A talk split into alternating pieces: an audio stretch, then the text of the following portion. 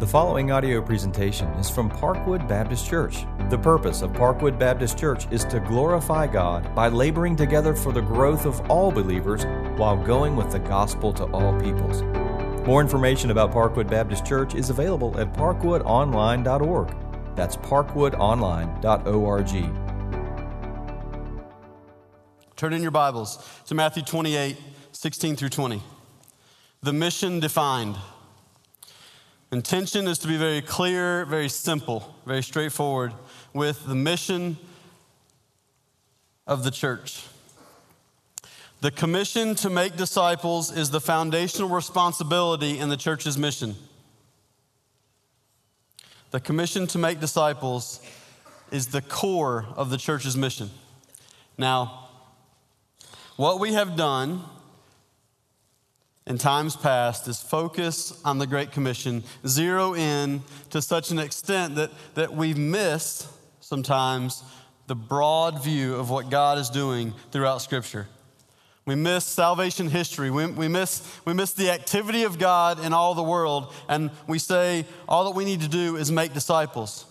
Well, being biblically informed, being, being informed by the mission of God, it, it's, it's so much more is going on than that. God has created from, from, from the very beginning, He has created with design and with purpose and with intention. From creation to fall to redemption to restoration, we see the activity of God bringing about a desired outcome, a desired end. God did not create, then the fall happened, and say, Oh, what am I going to do? Okay, I'll send Jesus. From the very beginning, his point, his purpose, his goal was to redeem a people for himself. And so Jesus was the lamb slain before the foundation of the world.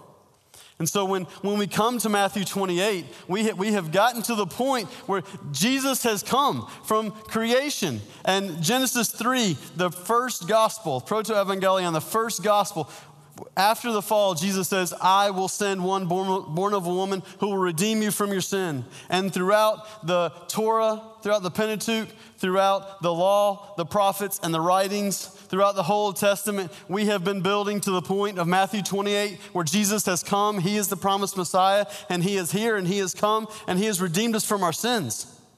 Therefore, go and make disciples. Follow Him and help other people to follow Him. But then, being biblically informed, being more broadly informed on what's going on by the time we get to, to the mission of God and the Great Commission, people like Stephen Neill and Kevin DeYoung, Greg Gilbert have helped us by saying that if everything is mission, then nothing is mission. And so we come back to the activity of God across the ages the story of God throughout the Bible informs the Great Commission. But if we're going to be helpful in giving the church and, and, proclaiming a church and speaking to the church and directing the church about the mission of God and the mission of the church, then we come back to the biblically informed, mission of God informed Great Commission to make disciples. And so we turn today to Matthew 28. So stand and we'll read God's word together, regardless of what else is said from this platform today. This is the word of God. And so we read Matthew 28 16. Now the 11 disciples went to Galilee, to the mountain to which Jesus had directed them. And when they saw him, they worshiped him, but some doubted. And Jesus came and said to them, All authority in heaven and on earth has been given to me. Go therefore and make disciples of all nations, baptizing them in the name of the Father and of the Son and of the Holy Spirit, teaching them to observe all that I have commanded you. And behold, I am with you always, even to the end of the age. Let's pray. Father, first, we are grateful for the gospel. We were a people that were far from you and would have remained far from you and would have gone as far as we could to move farther from you. And yet you sent your son to us to redeem us from our sins. You, you sent your word to us to reveal who you are and to reveal your gospel to us. So, Father, the fact that we are sitting here in a worship service today, we are grateful to you. we would ask that you would make us faithful to your commission to make other disciples. That we would not keep this gospel to ourselves, but that we, that we would be made faithful to share it. Make it so. In Jesus' name, amen. Please be seated. The mission is for every follower of Christ. Now, the 11 disciples went to Galilee. They went to Galilee because of verse 10. Jesus said, Don't be afraid. Go and tell my brothers to go to Galilee, and there they'll see me. So they're in Galilee. We know that there are more than the 11 here. We know that there are more than just 11 followers of Christ. There were many followers of Christ. There were some who followed from a distance, some who followed him closely and intimately, some who followed him just the, to see the next show. We know that there are a variety of people there because of verse 17. And when they saw him, they worshiped him, but some doubted. So there, there were there among them some that believed and some that did not. The mission is for every follower of Christ. It begins because of time and space with these 11. And as Matt's comments, as Matt mentioned in his comments, what an amazing thought that God would have this grand plan and entrust it to 11 men. Beyond 11, to entrust it to us. 2 Corinthians 4 clay vessels who are fragile and brittle and fail every day, that He would entrust this precious gospel to us. And it is indeed entrusted to every believer.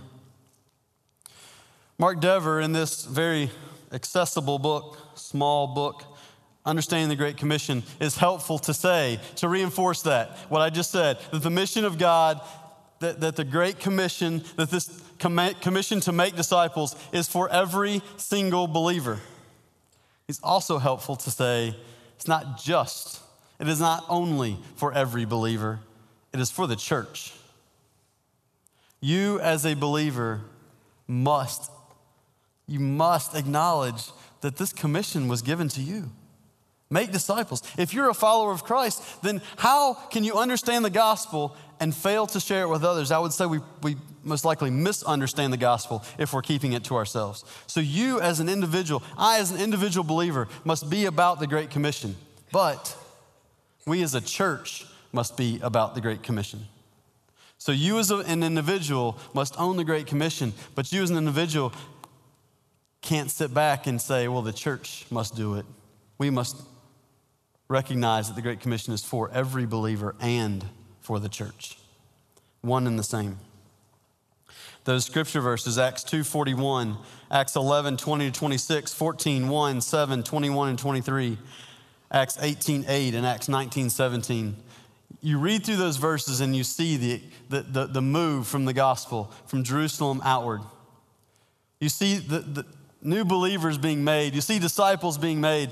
And in that same story is a story of the church being established, of new churches being planted. You don't read in those verses, go plant a church. You read, you've read, go make disciples. And then as disciples are being made, you see how the church is being planted. As believers as people come to faith, as people become believers, then believers begin to gather as churches and worship God as one, and then accomplish the Great Commission as one. You cannot accomplish the Great Commission by yourself, it must be the church. It's the individual and the church. The mission is for every follower of Christ. The mission is also from authority. I have taught in an attempt to be emphatic taught and emphasized that the commission is to you, that we are his soldiers. Tried to emphasize my role as the commissioned and my role as the one, not that as if God is wringing his hands saying, I hope they come through, but understanding that he has entrusted this to us. And I've tried to emphasize that to, to draw significance to this commission. And then it occurred to me the commission is not important because of the command or those involved. The commission is important because of the one who gives the commission. The commission is important because Jesus Christ is the one who says, Go and make disciples. Jesus Christ says, All authority in heaven and earth has been given to me. Don't be deceived. His command will make no difference to you personally.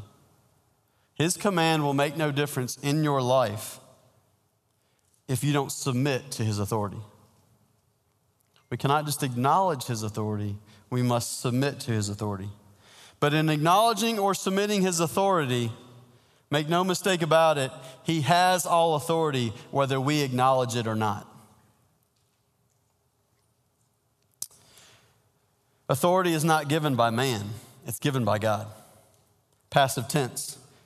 Jesus says, All authority in heaven and earth has been given to me. It was given to him by God. God bestowed on him the name that is above every name, so that every knee will bow and every tongue will confess. Authority is not given by man, but it's given by God, and it's demonstrated in a few verses earlier in the resurrection. It is, as we said, God who has promised a Messiah, God who has promised one who would come, God has promised a, a, way to redeem your sins, to forgive your sins, one who would come, be born of a woman, and would conquer sin in the grave, would defeat the serpent. There is one who would come, and it is Jesus. Jesus Christ, at this point, is the resurrected Christ. He has defeated sin, death, and the grave, and He is the victorious one, and He is the only one who has, have, who has authority in heaven and on earth. It is Jesus Christ alone, and this commission comes from Him. And so, if for no other reason, because Jesus Christ says it, no matter what comes after that, my answer is yes, because Jesus has said it. When Jesus speaks, our answer is yes. What has He said? But to go and make disciples. So let's look at some other passages of Scripture Daniel 7 13 and 14. I saw in the night visions and behold, with the clouds of heaven, there came one like a son of man. And he came to the Ancient of Days and was presented before him. And to him was given dominion and glory and kingdom, that all peoples, nations, and languages should serve him. His dominion is an everlasting dominion, which shall come to which shall not pass away, and his kingdom one that shall not be destroyed. He is the ruler of an everlasting kingdom. He has all authority. Job 38, 1 through 7. Then the Lord answered Job, Job out of the whirlwind and said, Who is it that darkens counsel by words without knowledge? Dress for action like a man. I will question you, and you make it known to me. Where were you when, you when I laid the foundations of the earth? Tell me if you understand. Who determined its measurements? Surely you know. Or who stretched the line upon it? Or what were it or on what were its bases sunk? Or who laid its cornerstone when the morning stars sang together and all the sons of God shouted for joy? Chapter 40, verse 7 Dress for action like a man. I will question you, and you make it known to me. Will you even put me in the wrong? Will you condemn me that you may be in the right? Have you an arm like God? Can you thunder with a voice like his? Adorn yourself with majesty and dignity. Clothe yourself with glory and splendor. Pour out of the overflowing of your anger, and look on everyone who is proud and abase him. Look on everyone who is proud and bring him low, and tread down the wicked where they stand. Hide them all in the dust together, bind their faces in the world below. Then I also acknowledge to you that your own right hand can save you. God is so much higher than man. God is the creator of all that exists, and He is the ruler of you. He is the ruler of me.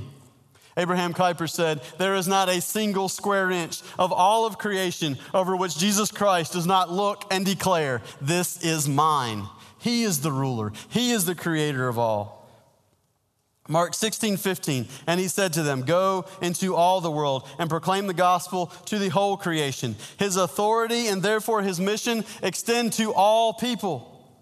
Revelation 5 9, they sang a new song, saying, Heaven, saying, Worthy are you to take the scroll and open its seals, for you were slain by your blood, but for you were slain, and by your blood you ransomed people for God from every tribe and language and people and nation when they were singing up here and singing in different languages, what a foreshadowing of heaven. This is not people gathered around the throne from every tribe, tongue, people, and nation. But it is a foreshadowing of it. Because he is the, the creator and the ruler of all, and because his authority and his command extends to all the nations, one day we will not be just this microcosm of the kingdom. One day we will be standing around the throne with people from every tribe, tongue, people, and nation gathered around the throne to worship him, to worship him and him alone. He is His authority extends to the ends of the earth, and he therefore deserves glory from the, extents of the, eh, from the extent of the earth. Revelation 5 9, we just read. People from every tribe, tongue, people, and nation, if you continue you have made them a kingdom and priests to our God, and they shall reign on the earth. Then I looked, and I heard around the throne and the living creatures and the elders' voice, the voice of many angels, numbering myriads and myriads and thousands and thousands, saying with a loud voice, Worthy is the Lamb who was slain to receive power and wealth and wisdom and might and honor and glory and blessing. Revelation 7 9. After this I looked, and behold, a multitude that no one could number from every nation, from all tribes and peoples and languages, standing before the throne and before the Lamb, clothed in white robes with palm branches in their hands, and crying out with a, with a loud voice, "Salvation belongs to our God and to Him who sits on the th- and to Him who sits on the throne and to the Lamb." And all the angels were standing around the throne and around the elders and the four living creatures, and they fell on his fa- on their faces before the throne and worshiped God, saying, "Amen." Blessing and glory and wisdom and thanksgiving and honor and power and might be to our God forever and ever. Amen. This is the God who gives us a commission. We don't need to ask any more questions. This is the God who gives us, us, us, the commission. And we see in these passages, we see that that commission is not about the task. That task is not the end. The task of making disciples is not the goal. There is a higher goal. That is simply a means to an end. The goal is in this text. The goal is the grand worship of God from all of creation, that we will gather around the throne and people from every tribe, tongue, people, and nation, people from all over the world, people from every corner of the earth will be worshiping Him. That's the, that's the goal. That's the point. That's the end. This doxology demonstrates the supreme goal of God in creation, in his mission, and in all of, act- all of his activity. The mission of God is to magnify the glory of God in all the earth because his glory is preeminent. Making disciples and salvation is penultimate. It is for the purpose of bringing about the ultimate worship of God. The mission, though, comes from authority. The mission is to make disciples. What does this mean? What does this mean that it's penultimate? What it means is the Great Commission is a methodology, it's our central task. The goal is the glory of God. It's what John Piper is talking about the beginning of Let the Nations Be Glad when he says missions exist because worship doesn't. He's saying that the whole point is the worship of God. What we are about, therefore, is making disciples. So his method is to make disciples. The extent of his method is all nations. Now, not geopolitical nations. The, the nation of China has many nations within it. The nation of China has many people groups. That's what we're after. Panta ta ethne is, is the Greek for all the nations. It's all the peoples. It's ethno linguistic groups. It's people who have a common ethnicity, culture, and language. China has multiple, many people groups. The North Caucasus have many people groups. That's why we believe in sending people to go and live there long term, because we need to learn their language. We need to learn their culture. We need to learn those people so we can share the gospel to them. We do so because God is not a tribal deity. You can go to places in the world where they're animists, where they worship spirits and, and tribal deities where you can go to this tribe and they worship the god of this mountain. You can go to this tribe and they worship the sun. They go, you go to this tribe and they worship this statue. They worship this icon. They worship in this Buddhist temple. God is not a tribal deity. He is to be worshiped by all peoples. He is the God of creation. He is the God who deserves worship, and he shares his glory with no other. He is not a tribal deity. And this is not universalism. If this is universalism, then we don't need to go to all the nations.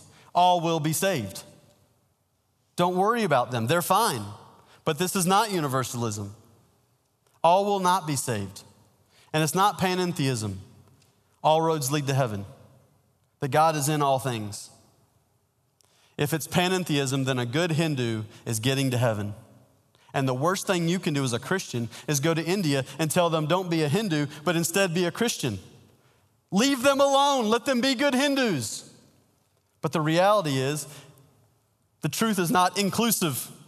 The gospel is not inclusive, it's an inclusive call. Go to all peoples but it's an exclusive Savior. It's an exclusive salvation and an exclusive Savior. Salvation in Christ alone. And because it is an exclusive salvation in Christ alone, no other mediator, no other way of salvation, we must go to the ends of the earth. We must go, therefore, and make disciples of all nations, baptizing them in the name of the Father and the Son and the Holy Spirit, teaching them to observe all that I've commanded you. So we must make disciples. If we are to be a disciple and make disciples, we ought to know what disciples are. Disciples are those with a transformed heart, a transformed mind, a trans, with transformed affections, a transformed will, transformed relationships, and a transformed purpose. Jesus evidences what he believes to be a disciple when he says to the disciples, Follow me, and I will make you fishers of men. A disciple is someone who follows Christ, someone who's being changed by, by him, and someone who's surrendering to his mission. How do we make disciples? Mark Dever says we make making, making disciples is, is helping others follow him. IMB de- defines disciple making as the Christ commanded, spirit empowered duty of every disciple of Jesus to evangelize unbelievers, baptize believers, teach them the word of Christ, and train them to obey Christ as members of his church who make disciples on mission to all the nations. So, how? How do we do this?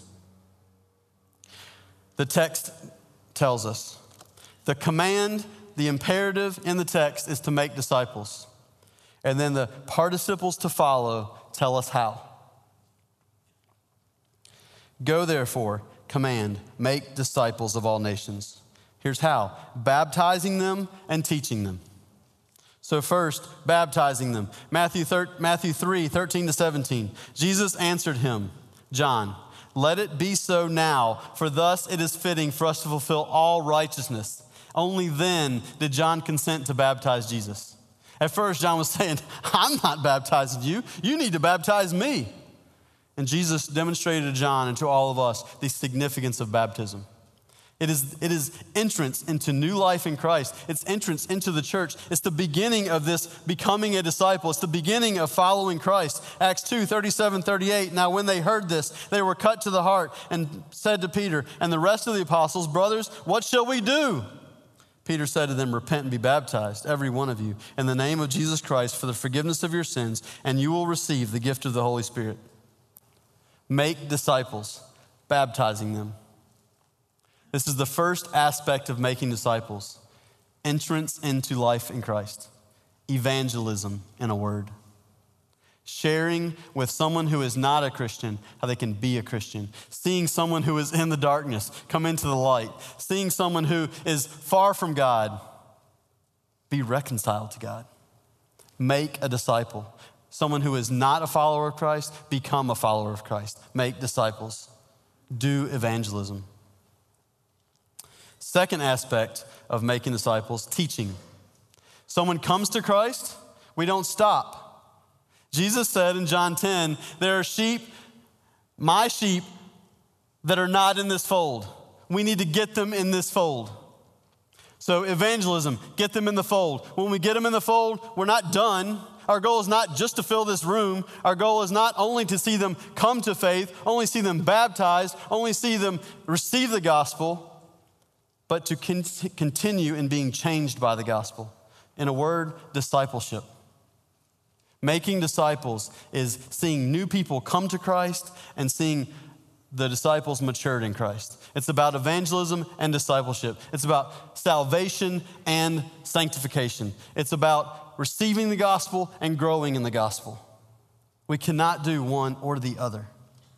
If we do one, then we're a room full of baby Christians. If we do the other, then we're professional Bible study students. We need to be going with the gospel, making disciples, introducing people to Jesus and maturing, seeing them mature in the faith. Acts 2:42. Notice just after 2:37 to 38, where Jesus said, where, where Peter said, Repent and be baptized. 242, and they devoted themselves to the apostles' teaching and to fellowship, and to the breaking of bread and to prayers. After coming to Christ, they devoted themselves to the apostles' teaching. Acts 20, 18 through 20, Paul, talking to the Ephesians elders, said, I never shrank from declaring to you the whole counsel of God. It's not just, it's not only Jesus' death, burial, and resurrection, atone, atoning work for your sin, come into, the, come into his family. It's also, look at all he has done for you. Look what he's called you to do. Look who he has called you to be. Look what he is doing in your life. Look what he's calling you to do, to go and to make disciples. It's a both and. Baptizing, teaching. There's another participle in this verse. The verse begins with it. Go, therefore.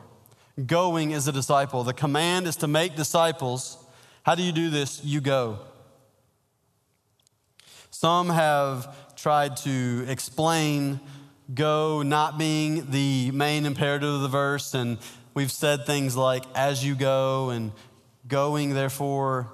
We cannot explain away the activity, the action, the intentionality, though, of going. We cannot make disciples. We will not make disciples without going. But you'll receive power when the Holy Spirit has come upon you, and you'll be my witnesses in Jerusalem, Judea, Samaria, and to the ends of the earth. We have to go with the gospel. Now, I should say, as I'm talking about going, Remember, I'm, I'm, the global disciple making pastor. So if you tell me that you want to go across the street to share the gospel, then I will encourage you in that. But I want to see you to go. I want to see you go to Central Asia to share the gospel. Okay, I, I, I want to see you go farther. I want to see you go longer. I want to see you go away from here, because we are and we will continue to say as long as there are unreached people groups, we need to go to the unreached. Because the missionary question is not where are there lost? The lost are everywhere. But the lost around here are not unreached because you live here. So some people will always need to be told. In a room this size, there are always some that need to be told, don't stay here. Go. Go to the unreached. So, unequivocally, I say, we must, we have to be faithful and obedient to the Great Commission right where we live. We must. God has planted us here. So we must share the gospel with April, who I see when I eat on Mondays with a group of guys. She's lost and she doesn't know the gospel. How dare I let her serve us food every week and not share the gospel with her. We have to go across the street. How dare I live next to someone, Michael, who does not know the gospel and not share the gospel with him? We have to. We have to go to the least reached around us. That's why we're involved in Phoenix and Boston. That's why we go to West Virginia because there are people who need to, need to hear the gospel near us, but they are not unreached. So, as we talk about going with the gospel, we go in three ways, in two ways. That's the corrective, two, not three. We are goers and we are senders. We must all be going with the gospel. Some of us will physically get on a plane and go, some of us will go somewhere else and share the gospel with people who would not, humanly speaking, otherwise hear the gospel. We have to go and tell them. Acts 1 8. Don't stay here.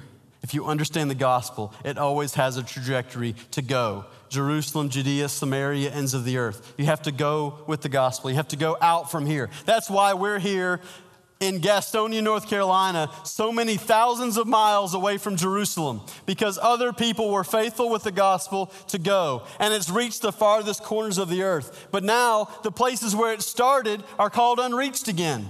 So we always have to be going with the gospel. We can never stay with the gospel. We have to go. And some will get on a plane and go. And if people are to get on a plane and go, then there must not only be goers, there must also be, second category, senders. Now, there are two categories, not three. I've taught before three categories goers, senders, and prayers. We should go, send, and pray. No longer will I intentionally say that again. There are two categories the goers and senders. If we create, if we allow a third category of praying, that is an excuse to be a bad sender. That I'm not a goer and I'm not a sender, I'll pray. We should all be praying. All of us, every single one of us should be praying. A praying church is not an inactive church. We should all be praying. Praying is doing something, praying is sending. Okay? You are praying as you go, or you're praying for others as you send them. To create a third category and say, I'm not a goer, I'm not a sender, I will pray, is probably to excuse yourself from going and even to excuse yourself from sending. And if you're not if you're excusing yourself from sending, then you're probably not praying either. So speaking generally, not looking at anyone, I've just seen that happen in the life of churches in general that that third category is an excuse category. And our desire for Parkwood, if we're going to be engaged in the mission of God as a church and as individuals, then we must be goers and senders. Senders, 3 John 5 8. Beloved, it is a faithful thing you do in all your efforts for these brothers, strangers as they are who testified to your love before the church. You will do well to send them on their journey in the manner worthy of God, for they have gone out for the sake of the name, accepting nothing from the Gentiles. Therefore, we ought to support people like these, that we may be, we may be fellow workers for the truth. Senders are active. They're actively sending, they're actively supporting, they're actively praying for those who have gone out for the sake of the name, and they're always sending more. That's why we will, as I said earlier, as long as they're unreached, continue to say, We've got to go. If you are convinced that you should stay, then send well but I will continue to beat the drum of sin, sin, sin, and go, go, go. Because somebody in this room, if you're convinced you'll, you're stay, you should stay, then somebody next to you is unconvinced and, is, and they haven't gone because nobody's told them yet. Nobody's suggested it yet. And nobody's going to sit here in these chairs because we haven't suggested it. There is a command to go and make disciples. So we are going to suggest and plead and compel go. Go for the sake of the nations and for the sake of his glory. We must be goers or senders. The mission is sealed by his continual presence. The behold is at the end. He's received authority, and in that authority, he commands us to make disciples, going, baptizing, teaching. Behold, I'm with you Behold, there is no reason you cannot do this. There is no reason to shrink back. There is no reason to fear. Behold, I am with you. There is nowhere you should not go. His, his authority extends to the ends of the earth. There, you can't go to a certain extent and say, I can't go any farther. He will go with you even to the end of the age. In Exodus 33 14 and 15, God says, My presence will go with you and I will give you rest. Moses says, If your presence will not go with me, do not even bring us up from here. Do not go without God. But if God goes, we must go. And he says, I go with you even to the end of the age. Acts 1 8, they were told to wait for the Spirit. And then when they receive the power of the Spirit, they go because the Spirit is with them. Peter and John in prison. Don't worry about what you'll say then. When when in that moment the Spirit will be with you and He will tell you what to say. With God, all things are possible. Apart from Him, we can do nothing. But God goes with us. Behold, even to the end of the age. The mission is sealed by his continual presence. What an encouragement, what an assurance, what a hope, what a steadfast reality. So what? We have an undeniable mission. We cannot deny it. It is here in Matthew 28 16 through 20. we have been given a commission by the one who has received all authority in heaven and on earth to go and make disciples of all nations, baptizing them and teaching them. But it's not only here, it is in all of Scripture. Genesis 3:15, when he promises one who would strike the head of the serpent. In Genesis 12, 1 through 3, when he calls Abraham, and he says, through the Israelites, through your people, I will make you a blessing to all the families of the earth. Psalm 96, 1 through 3, when he says, Declare his glory among the nations.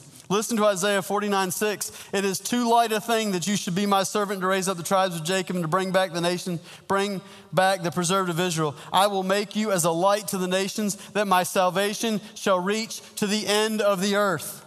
Matthew 28, 16 through 20, we've been in this morning. Mark 16, 15, go into all the world, preach the gospel to the whole creation. Luke 24, 46 to 48.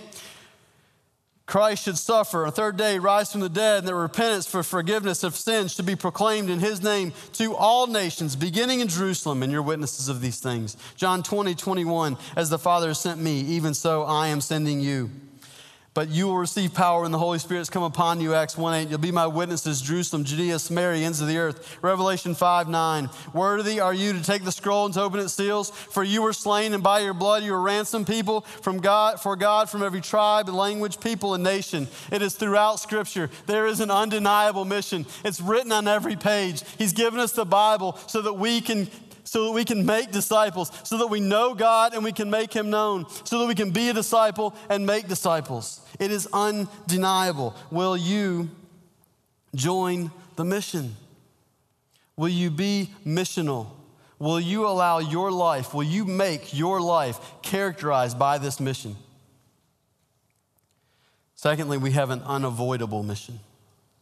It's undeniable, it's clear, it is there all throughout the Bible. It's also unavoidable for the believer. 2 Corinthians 5 17 through 20. Jesus Christ has saved you. That's why it's unavoidable. In 2 Corinthians 5 17 through 20, he talks about those who are far from God have been brought near. You have sinned. I have sinned. And my sin causes this great chasm between God and me. And I must pay for my sin. And the day you sin, you shall surely die. For the wages of sin is death. We are condemned in our sin. We are condemned by our sin. We deserve to die. We must pay the penalty of our sin.